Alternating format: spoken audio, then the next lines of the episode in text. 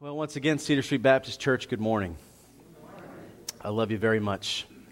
And I'm so grateful to be back in the Lord's house with you here this morning as we continue our journey through the book of Jonah.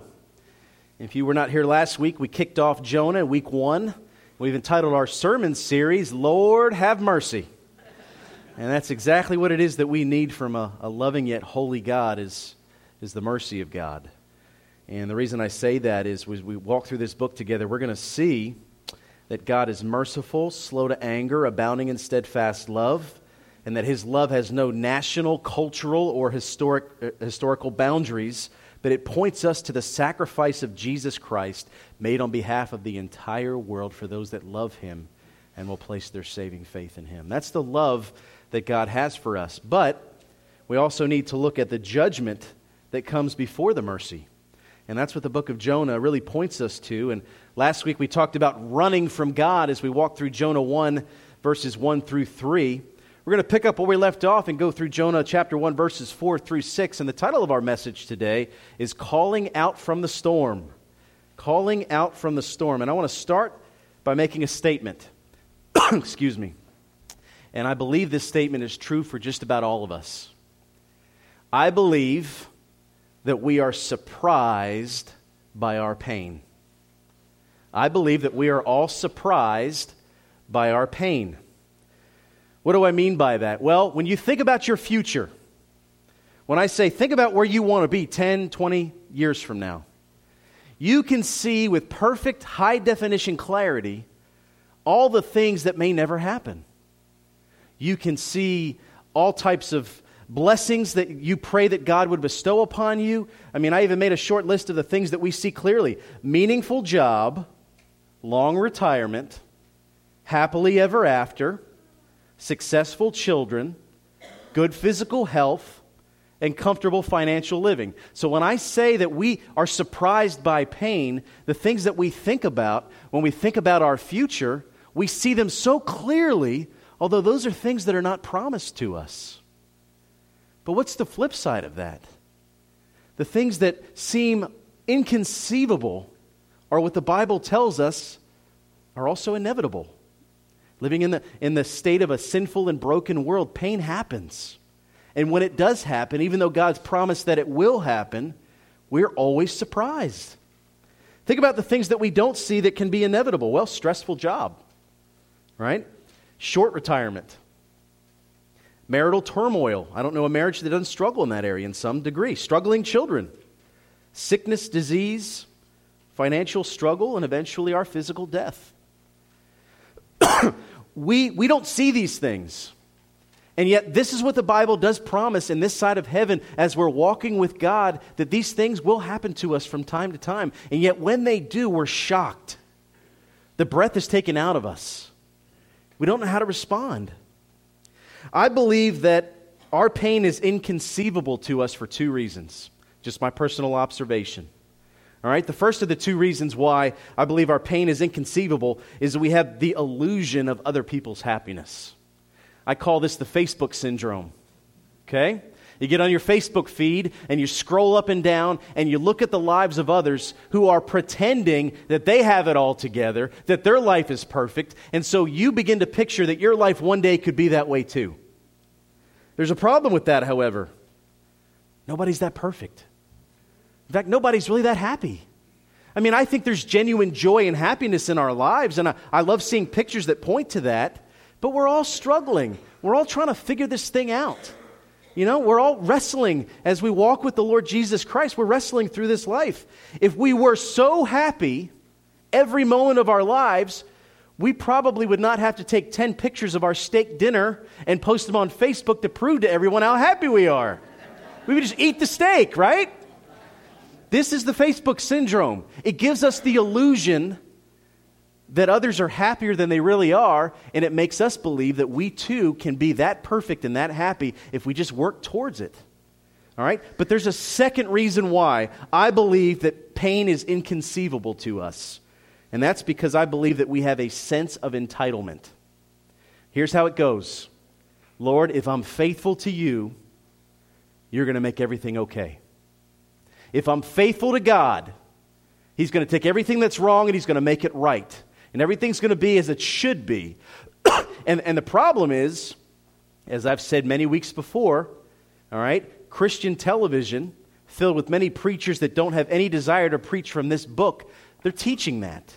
All right, they're teaching health and wealth prosperity. Name it and claim it prosperity. If you put your faith in the Lord Jesus Christ, your cows won't die. Your budget won't go south. Your marriage will stay strong.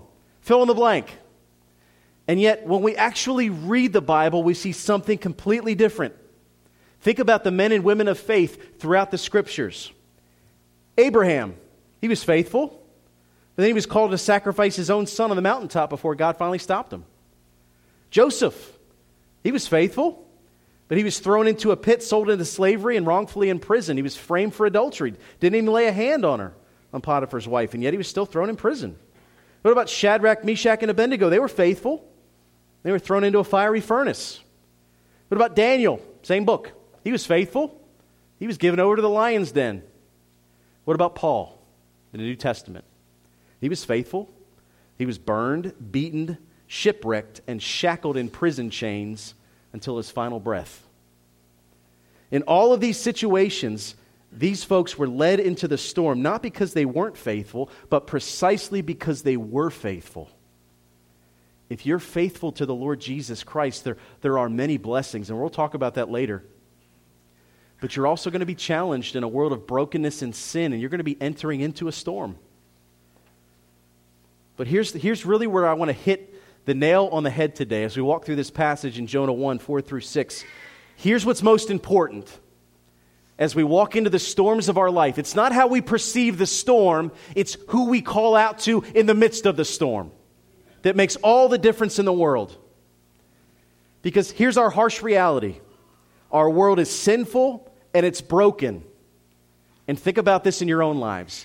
Every single person in this room is either coming out of a storm or you're fixing to head into another storm. This is the world that we live in. This is the byproduct of a fallen universe, but we're forced to deal with this reality. So the question we must ask ourselves today is not how can I avoid the storm because it's coming or it's already here. But who will I call out to now that I know that I'm in the storm? So if you have a Bible, please turn with me to Jonah chapter 1. As we'll be in verses 4 through 6. Again, Jonah chapter 1, verses 4 through 6. And if you would stand out of the reverence of the reading of God's holy, infallible, inerrant word. Again, we're in Jonah chapter 1, verses 4 through 6. please bear with my cough. It's, it's a nagger, it's still hanging around. All right, let's read together here. Uh, the word of the Lord, starting in verse 4, it says, But the Lord hurled a great wind upon the sea, and there was a mighty tempest on the sea, so that the ship threatened to break up. Then the mariners were afraid, and each cried out to his God, and they hurled the cargo that was in the ship into the sea to lighten it for them. But Jonah had gone down into the inner part of the ship and had lain down and was fast asleep. So the captain came and said to him, what do you mean, you sleeper? Arise, call out to your God. Perhaps the God will give a thought to us that we may not perish. Let us pray together. Heavenly Father, we love you, and we thank you and praise you for this day that you have made. Father, we want to be honest in your house as we open up your word among your people. There are situations represented in this church this morning where people are in the midst of an ugly storm. And some are coming out of an ugly storm. And some are just getting ready to enter into one and maybe don't even know it yet. Father, help us by the truth of your word and the guidance of your spirit to understand the beauty and the truth of this passage that you are a God who we can call to in the midst of the storm, that you will be with us through it all. Help us to learn from this message. Help us to be pointed to the cross. Open up our hearts and minds to receive this truth, that we could respond to it here today in repentance and faith. Be with us now, Father. I pray that you would anoint the words, they would all be yours, and the honor and glory would be yours as well. It's in Jesus' name we pray, and God's people said, Amen. Again, we have just uh, three verses that we're going to walk through today, but we're going to just take it bite by bite, word by word, and walk through the narrative of this passage together. So, right at the top, I want to start with number one. I want us to see a storm of God's wrath. A storm of God's wrath. Verse 4 says this But the Lord hurled a great wind upon the sea, and there was a mighty tempest on the sea, so that the ship threatened to break up.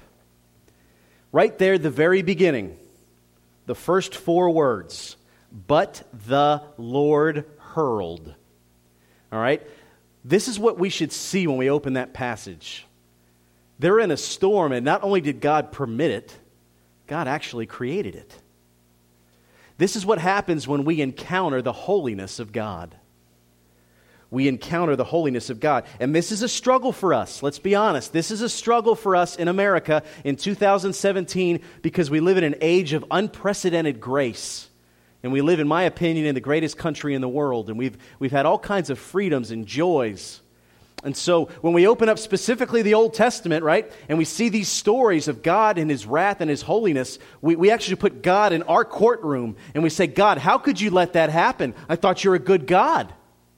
We need to understand that the love of God and the holiness of God can never be separated. They're a package deal.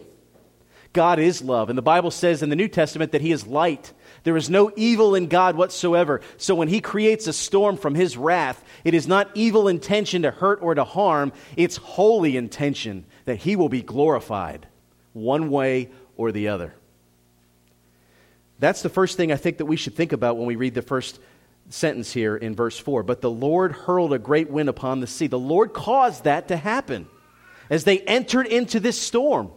Jonah, who's aboard the ship to Tarshish, along with those who are a part of the ship as well, they're entering into a storm. And here's what I want us to think about and put ourselves in this perspective. For those of you who are entering into a storm, or you're in a storm right now, you're part of one of two groups of people. You're either Jonah, and you're in the storm because you've done something wrong yourself, or you're the mariners and you haven't done anything wrong, but you're close to one who has done something wrong. So let me talk about the first one Some, something you have done wrong. Sometimes you're in a storm in your life because it's a direct result of the decisions that you have made. And we throw our hands up at God and say, Why, God? And we got to stop and think, you know what? To get to where I am today in this situation, I'm probably at least partially responsible with the decisions I've made in my life. I have been, in years past, I have been in hospital rooms where people are dying of lung cancer and they're angry with God, but they've been smoking for 50 years. Part of, part of it is, you know what? God pretty much gave us knowledge of things that we can do and not do with our bodies, and sometimes we're in storms because we, we brought it on ourselves, right? And we love the people that are in the storm, and we want God to heal, and we pray for God's healing. And sometimes He does miraculously heal. But sometimes He enables people to bear the consequences of the decisions that they've made. That's Jonah in this particular passage. They're in the storm because he is directly being disobedient to God. He's running from the Lord, and he's going to face the storm for that. But maybe you're in a storm in your life right now and you didn't do anything wrong. All right? Sometimes someone close to you has done something wrong and you're forced to be a part of that. You're connected to that in some way. That's the mariners. Okay? They're on the ship along with Jonah and they haven't done anything wrong, but their lives are at stake because of what Jonah has done. Sometimes we're closely tied to someone who's done something wrong and we're simply caught in the middle. Now, here's, here's what I believe in my experience most people think when they're in a storm that they're in category number two when they're actually in category number one. They're quick to say, I'm in the storm because of a decision that other people have made. This is not my fault. I did not do anything wrong. But many times, if we think about our lives, we can go back and think about decisions that we've made that we could have done better. But again, I do want to say there are genuine times when you are in a storm, whether it's a physical storm, whether it's an emotional or spiritual storm, whether it's a financial storm, sometimes it's not your fault. Sometimes you didn't do anything wrong. You happen to live in a fallen world, and the consequences of the world and those who you've spent your time with have forced you to be in a season of struggle, and you didn't do anything wrong. Here's the key because you can drive yourself crazy asking God why. And what I would say to you is this there are times where God makes it plain and obvious why you are in a storm because he wants you to repent. We'll see that later with Jonah. But many times it wastes our time to beat, beat our feet and our fists on the ground and just constantly say, God, why, why, why? Instead of saying why, instead of saying whose fault is it, you say, God, how can I glorify you in this moment? How can I bring you the most glory? How can I draw close to you? How can I focus on my personal relationship with you that you'll be with me through this storm? That is what's most important. That is what God calls us to in every storm that we're in. How can I glorify God while I'm in it? And that's what he's pointing to here. So as we go from the first part of verse 4 that goes a, that teaches us a storm of God's wrath, that moves us to number 2, a search for God's help a search for God's help. Look at the first part of verse 5. It says, Then the mariners were afraid, and each cried out to his God. And they hurled the cargo that was in the ship into the sea to lighten it for them. Let's start with the first part of that passage. Then the mariners were afraid. All right? Mariner. Okay? It's an immediate term that points to the fact that this is their vocation. All right, let's be honest. These are not sunburned tourists with fanny packs and disposable cameras on the duck boat tour. All right? These are not people that are scared of the water. These are professionals. All right? Just like in the Gospels, when we see Jesus, much like Jonah, who's asleep at the bow of the ship during a storm, and the disciples, who mostly were fishermen, are scared out of their minds, this points to the danger and just how amazing the storm is that professional seamen would be scared out of their wits their, their, their, their mind. They're, they're just scared. They're professionals and they're scared that they're going to die. This should show us the drama of this storm. But not only that, we see after it says that the mariners were afraid that each cried out to his God. This points to the human condition. I, I know you've heard this expression before there are no atheists in foxholes. All right? I don't care who says they do not believe in God. When your feet are held to the fire, you have an innate, natural mechanism that God has placed in your very soul that you have a desire to call out to a higher being to be rescued. All right? This is in every single one of us, even your neighbor or friend who is a just a raging atheist who says not only does God not exist, but I hate the idea of organized religion and all these other things. When they're in trouble, if their life is on the line, they're going to call out for help because it's built in every human soul. There's no such thing as atheism in foxholes. No such thing. I'm reminded of this story. One of my favorite uh, teachers is a man named Dr. Wayne Grudem. He teaches at Phoenix Theological Seminary in Phoenix, Arizona. He's written one of the best books in the past 25 years. It's a systematic theology book. It's about that thick, which means if you don't want to read it, it makes a great doorstop. Um, it's a great book, though. I would I recommend you actually read it, but uh, it has multi purposes, I'll say that. So, Wayne Grudem, uh, I listened to him quite a bit on podcast on my phone, and he shared a story of one day he went on a ski trip with his wife and a couple of friends, and his friends were professing atheists. Now, here he is, a seminary professor, all right? He's got a, uh, a PhD from Cambridge and a master's degree from Harvard. Guy's pretty sharp, and he believes in the Lord Jesus Christ. He's been teaching Christ for 50 years. And he's driving in the car, and in the back seat of the car, his friends who are atheists are having this debate with him as they're driving on the ski trip. And they're saying, God does not exist. How could you possibly be, believe that God exists, Dr. Grudem? You have a degree from Harvard. You should know better. There's no such thing as God, there's no such thing as the Bible. Jesus Christ is just an imagination of history. And then their car catches a sheet of ice. And according to Dr. Grudem, it spun out of control five or six times before it came to a screeching halt on a snow embankment. And Dr. Grudem said that in the midst of them spinning around and around, they heard a voice in the back of the car scream, Jesus Christ, save us. It was the very woman who had spent hour upon hour disagreeing with Dr. Grudem that God even exists, let alone Jesus Christ being his son. But she called out to Christ by name when the car was spinning out of control.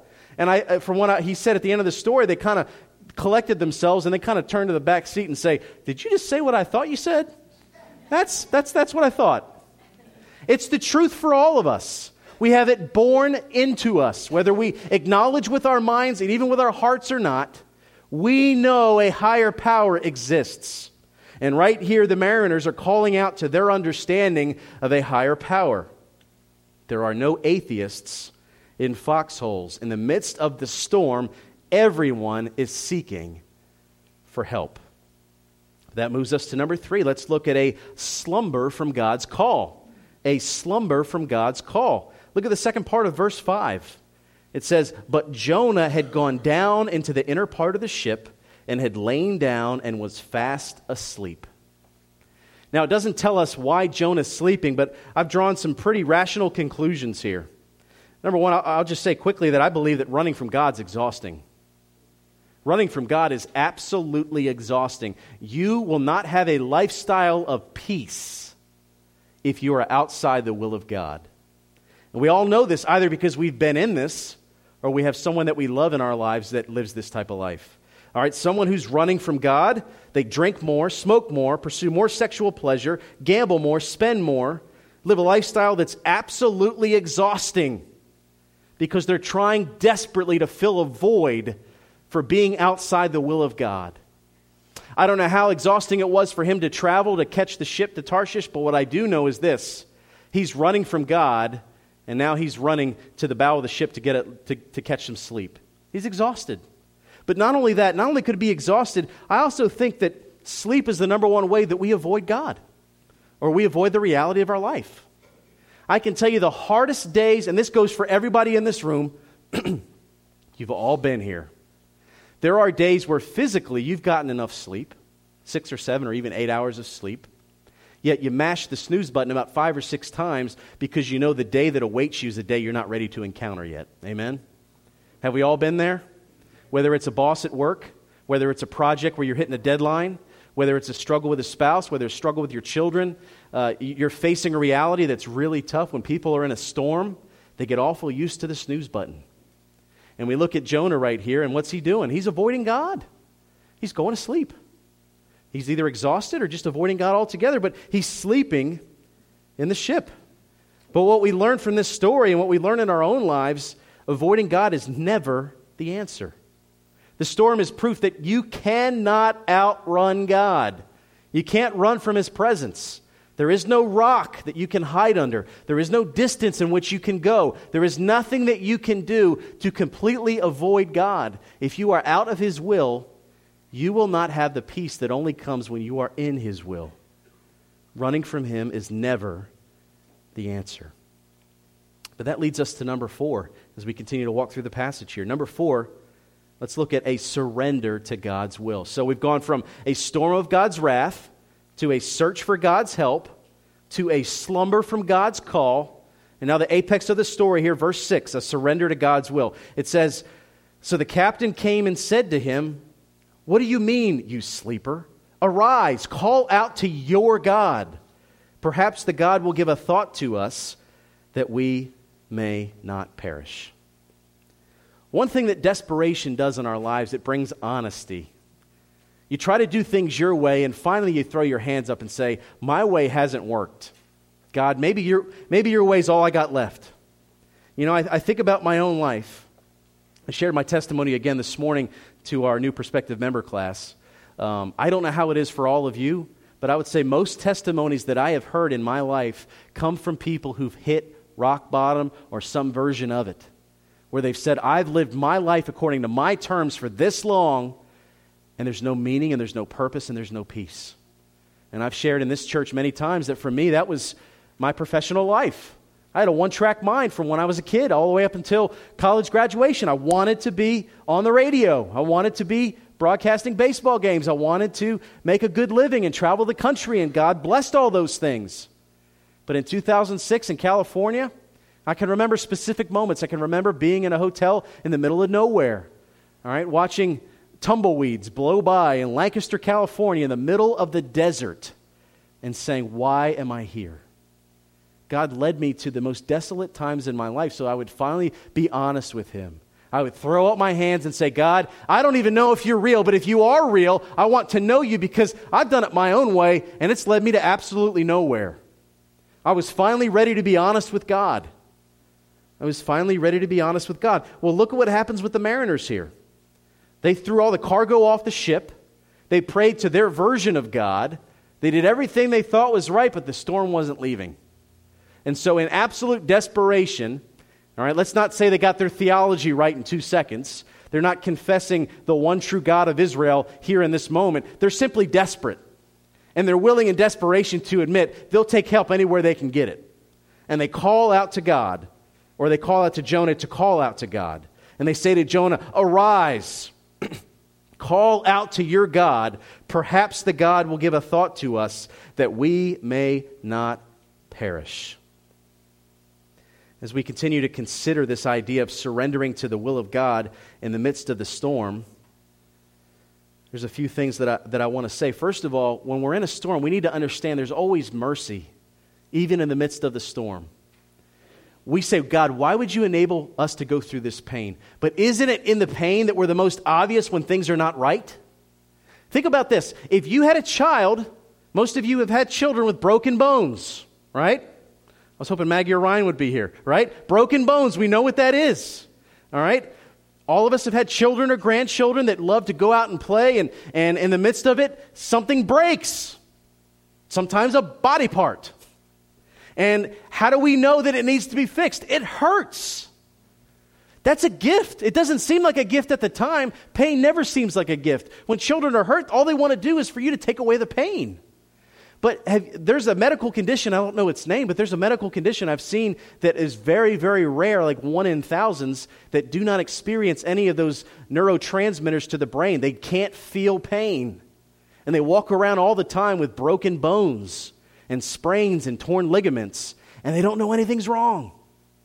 And so they have actually cried out, some of these people asking if there's a way that they could learn to receive pain. And that sounds crazy to us. We don't want to feel that. But it's in the midst of the pain that we know something is wrong that needs to be made right. So in the midst of this storm, it seems painful, it even seems torturous, but we need to also see in the storm that there's mercy.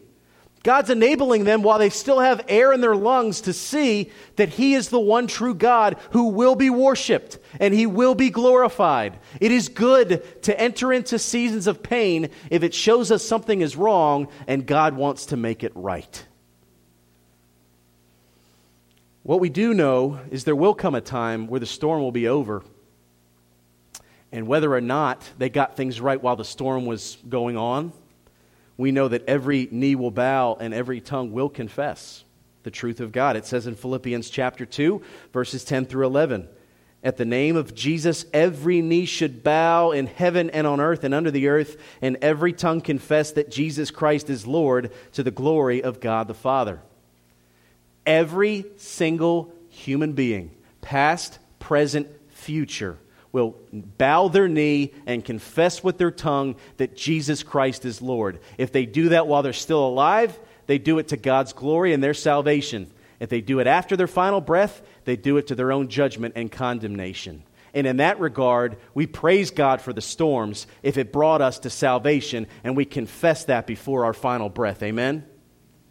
There's blessing in the storms that God brings to us. But we also learn here that our success in life is in direct proportion only to our surrender to God. Only to our surrender to God. We learn that we can't outrun the storms, but we can surrender to God and call out to Him in the midst of the storm. That's where the success is. That's where the joy is. That's where the lasting peace can come, not in trying to avoid storms. You can't avoid them. All right? Again, everyone in this room, right now in your life, you're coming out of a storm or you're going into a storm. Sometimes it's your fault, Sometimes it's not your fault. All right? You're experiencing physical, emotional, financial, spiritual pain, loss, tragedy. You can't stop those things from happening. But what you can do in the midst of it is call out to a God who's not surprised by the storm, who loves you through the storm, who may or may not calm the storm, but who has promised to be with you every single minute of it, drawing you closer to Him, that you would be more like Jesus Christ. So that leads me to our conclusion. Our conclusion is this We all call out to be rescued from the storm, but are you willing to reach out today and trust in God's eternal rescue effort through Jesus Christ? Let me read that again. We all call out to be rescued from the storm, but are you willing to reach out today and trust in God's eternal rescue effort through Jesus Christ? That, that cry in our conclusion is not just for non believers. So if you're a Christian and you read rescue effort through Christ, I don't want you to think past tense. I don't want you to think this doesn't belong to you. Let me, let me speak to two specific people before we pray out. All right, number one, if you're not a Christian, this storm in your life is pointing to your eternal need for salvation. Will you call out to Christ and be saved? You may be experiencing turmoil in your life like I did, like others who've come to faith have, because you've not put your faith in the Lord. And He's out of love. He's trying to get your attention. And just like those broken bones when you go to the hospital, it, that pain is a gift. In that pain, God is getting your attention. He's saying, I'm giving you a chance to sell out to me, to surrender your heart to me, to give your life to me and be saved. You're a sinner who needs to be saved by the grace of the Lord Jesus Christ. All right, that's the gospel, the good news. Anytime I share the gospel, there's always five points in it. God, who is loving and holy, created man to be loving and holy. Sin tainted our love and our holiness, separating us from God. Christ, in love and holiness, restores us to God, and our response is to respond in repentance and faith of the one who's done for us which we could not do for ourselves. We need to put our faith and trust in the Lord Jesus Christ. And you may be in a storm right now because you've not placed your faith in the Lord, and this may be God's final chance to get your attention. But let me address the Christian in the church here this morning. If you're a Christian, this storm is pointing you back to Christ so that you will grow closer to Him and to become more like Him. The Bible has a lot to say about suffering. You don't sell books or have popular television programs talking about it. Uh, some of the greatest preachers are ones that you're never going to see on TV, but they're faithful to the word, and it's good to know the truth. Let me share two verses with you Romans 8, 16 through 17. Okay, Romans chapter 8, verse 16 through 17. Listen to this. The Spirit Himself bears witness with our spirit that we are children of God. And if children, then heirs, heirs of God, and fellow heirs with Christ. Here's the key provided we suffer with him in order that we may be also glorified in him. We have to suffer because Christ suffered. If we follow him and he suffered, we're going to suffer in our way of following him. It's part of living in this world. You can't avoid it. But we will be glorified with him if we learn to suffer with him. I'll give you one more passage says the same thing. 1 Peter 4, 13. 1 Peter chapter 4 verse 13 it says but rejoice insofar as you share Christ's sufferings, that you may also rejoice and be glad when his glory is revealed. All right, that's the good news right there. I'm sure you're waiting for a happy ending on this message because I've been talking about storms and pain and suffering for 30 minutes. Here's your happy ending. If you live in this world only for this world, it's pretty depressing what we talked about here this morning that you're either going to come into a storm or you're going to come out of a storm, and then eventually you're going to physically die, and that's going to be the end of your life. It doesn't mean you don't have joy. It doesn't mean you have moments of pure bliss and pleasure. It doesn't mean you have great, don't have great relationships. But what it does mean is you're going to have struggles and pain, and eventually you're physically going to die. But that's not where the story ends. If that's where the story ended, this would not be my favorite book in all the universe. But that's not where the story ends. When you're a Christian, you're working towards the ending that goes beyond your physical life on this earth. The happy ending is eternity in God's glory. And for everything that you suffer in obedience to God, if you're being obedient to God right now and you're suffering because of it, every ounce of pain you feel, every tear that you shed, God's using it for something. God is going to use it in a time of glorification. All right? God is working for you an eternal weight of glory that transcends your understanding here and now. Of course, you can't see what it's doing because we haven't reached the end yet. When you're watching a movie, you don't know the plot until you see the final scene. but what we do know is this pain in the Christian life always has purpose. And if you call out to God in the midst of your storm and you're willing to be obedient to God and you're willing to follow God, it may not be immediate, but you will receive a blessing at a time of glorification. at the end of your life, you will receive blessing upon blessing, grace upon grace for what you've done for the Lord because of what He's done for you. So, as we, as we pray and enter into a time of invitation, I want to recognize and be honest with you. I know that you're in storms right now. I know that some of you are coming in, some of you are coming out, and some of you are stuck right in that storm. It's like being in Florida, all right, in the month of March. And you got a rain cloud that goes just fast enough with the pace of your car that it feels like it's followed you everywhere. We've all been there. We feel like the storm is never going to end. What I want to say is call out to God in the midst of your storm.